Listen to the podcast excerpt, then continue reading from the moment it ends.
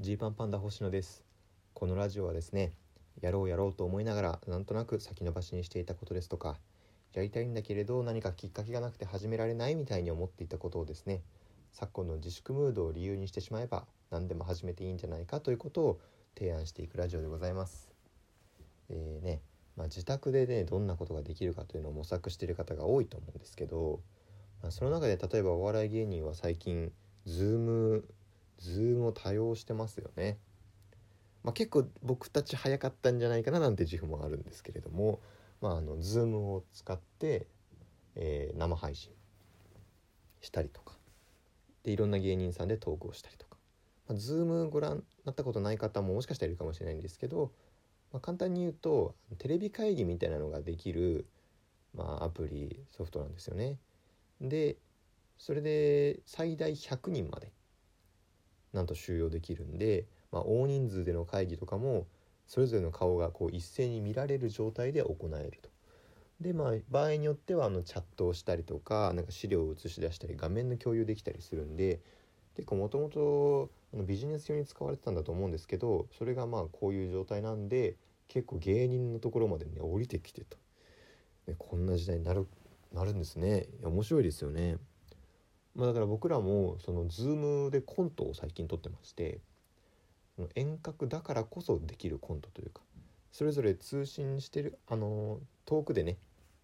遠くでつないでるからこそできるコントっていうのをあの最近実はちょっと撮ってまして、えーこの間だとその在宅会議のコントをねあの作りましてこれ用に。はい、で、まあ、部下がトイレからリモート会議に入ってきたみたいなもう本当に在宅勤務用のネタをあの新ネタ作りまして YouTube に上げたりしてるんですよ。ぜひねそれも見ていただきたいんですけどそんな感じであのちょっとね可能性が広がってるというかお笑いのいろんな見せ方ができてきて面白いなと思うんですよね。でもそれだけじゃなくておそらく一般の人たちも、まあ、Zoom 飲みって言われるね Zoom でお互いの顔見ながら自宅で缶ビール開けるだったりとか。でそれぞれの打ち合わせみたいなお仕事も Zoom でできるねってなったりとか。で最近だとまあこの間話したエアロビチャレンジとかもね、あのまあ、自宅でね楽しんだのを配信していくみたいな感じなんですけど。で、まあ、こういうことが増えることによっておそらくね、あのまあ、僕も含め何割かの方は気にしてるんじゃないかっていうのがリモートワークによるその自宅の背景があらわになってしまう問題なんですよ。ね？わかります？背景。自分の顔がね映るのはいいんですよ全然。はいこれはもういいんですが。その顔の後ろの自宅の背景も画面に映っちゃうじゃないですか。映っちゃうからあのこれこれちょっとここ映んの嫌だなみたいな方結構いるんじゃないですかね。まあ、僕はねその YouTube で今 Zoom のコントを3本撮ってるんですけど、まあ、背景としては2種類で、えーちょっとこ焦げ茶色のタンス？タンスです。もう本当にザ・タンスっていうのが後ろにある状態か、えー黄色いカーテンですね。黄色いカーテン、まあ、窓際の方のところっていうのが今背景として使ってまして。でねもう本当にね本当にこれは切実に白バックの壁がある人が羨ましい。いろんな人の配信見てて思うんですよね。うわいい壁持ってるなと。で後ろ壁じゃなくてもいいです。そのおしゃれにこう整頓された感じの背景。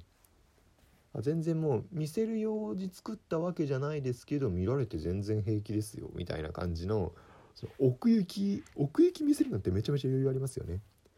その僕なんてもうキワキワでここ面ここの面だけしか映んないようにって思ってやってるのになんか後ろになんか空間見えるぐらいのところで配信やられてる方いやすごいなと思うんですけどね。でまあ僕がじゃあなんでそのまあ茶色いタンスと黄色いカーテンなのかっていうとそもそもねあの、まあ、僕実家住まいでしてでもう子供の頃からずっとずっと使ってる部屋から配信してるんですよ。はい、でこの時に、まあ、要は壁は4面あるわけじゃないですか。でねえっと、まあ、その黄色のカーテン窓際と、まあ、タンスで覆われてるところあるわけなんですけどで反対側ももう2面壁があるわけですけどそのもう2面の片方が学習机とかが置いてあるんですよ。もうちっちゃい頃使ってた学習机。でそこに、まあ、いろんなものを置いてるわけです。ねもう今机としてはほぼ使わないわけです。物を置く場所として使っちゃってる。で僕はねあの普段なんとなくのイメージで星野ってミニマリストっぽいよねってよく言われるんです。まあ、無趣味だし僕実際。であの几帳面なんでわりかしきっちりやりたいタイプなんで、え多分あのいらないものとかすぐ捨てるし、えー、そんなに自分から物を増やしたりはしないんじゃないかと。で僕もまあそうっすね、まあ、そんなに物に執着ないっすね。みたいなすかした態度取ってるんですけれども。ただねそのこの27年間使ってたものをその一つの部屋に集約しようと思ったらどうしてもいろんなものが残っちゃうんですよ。ね。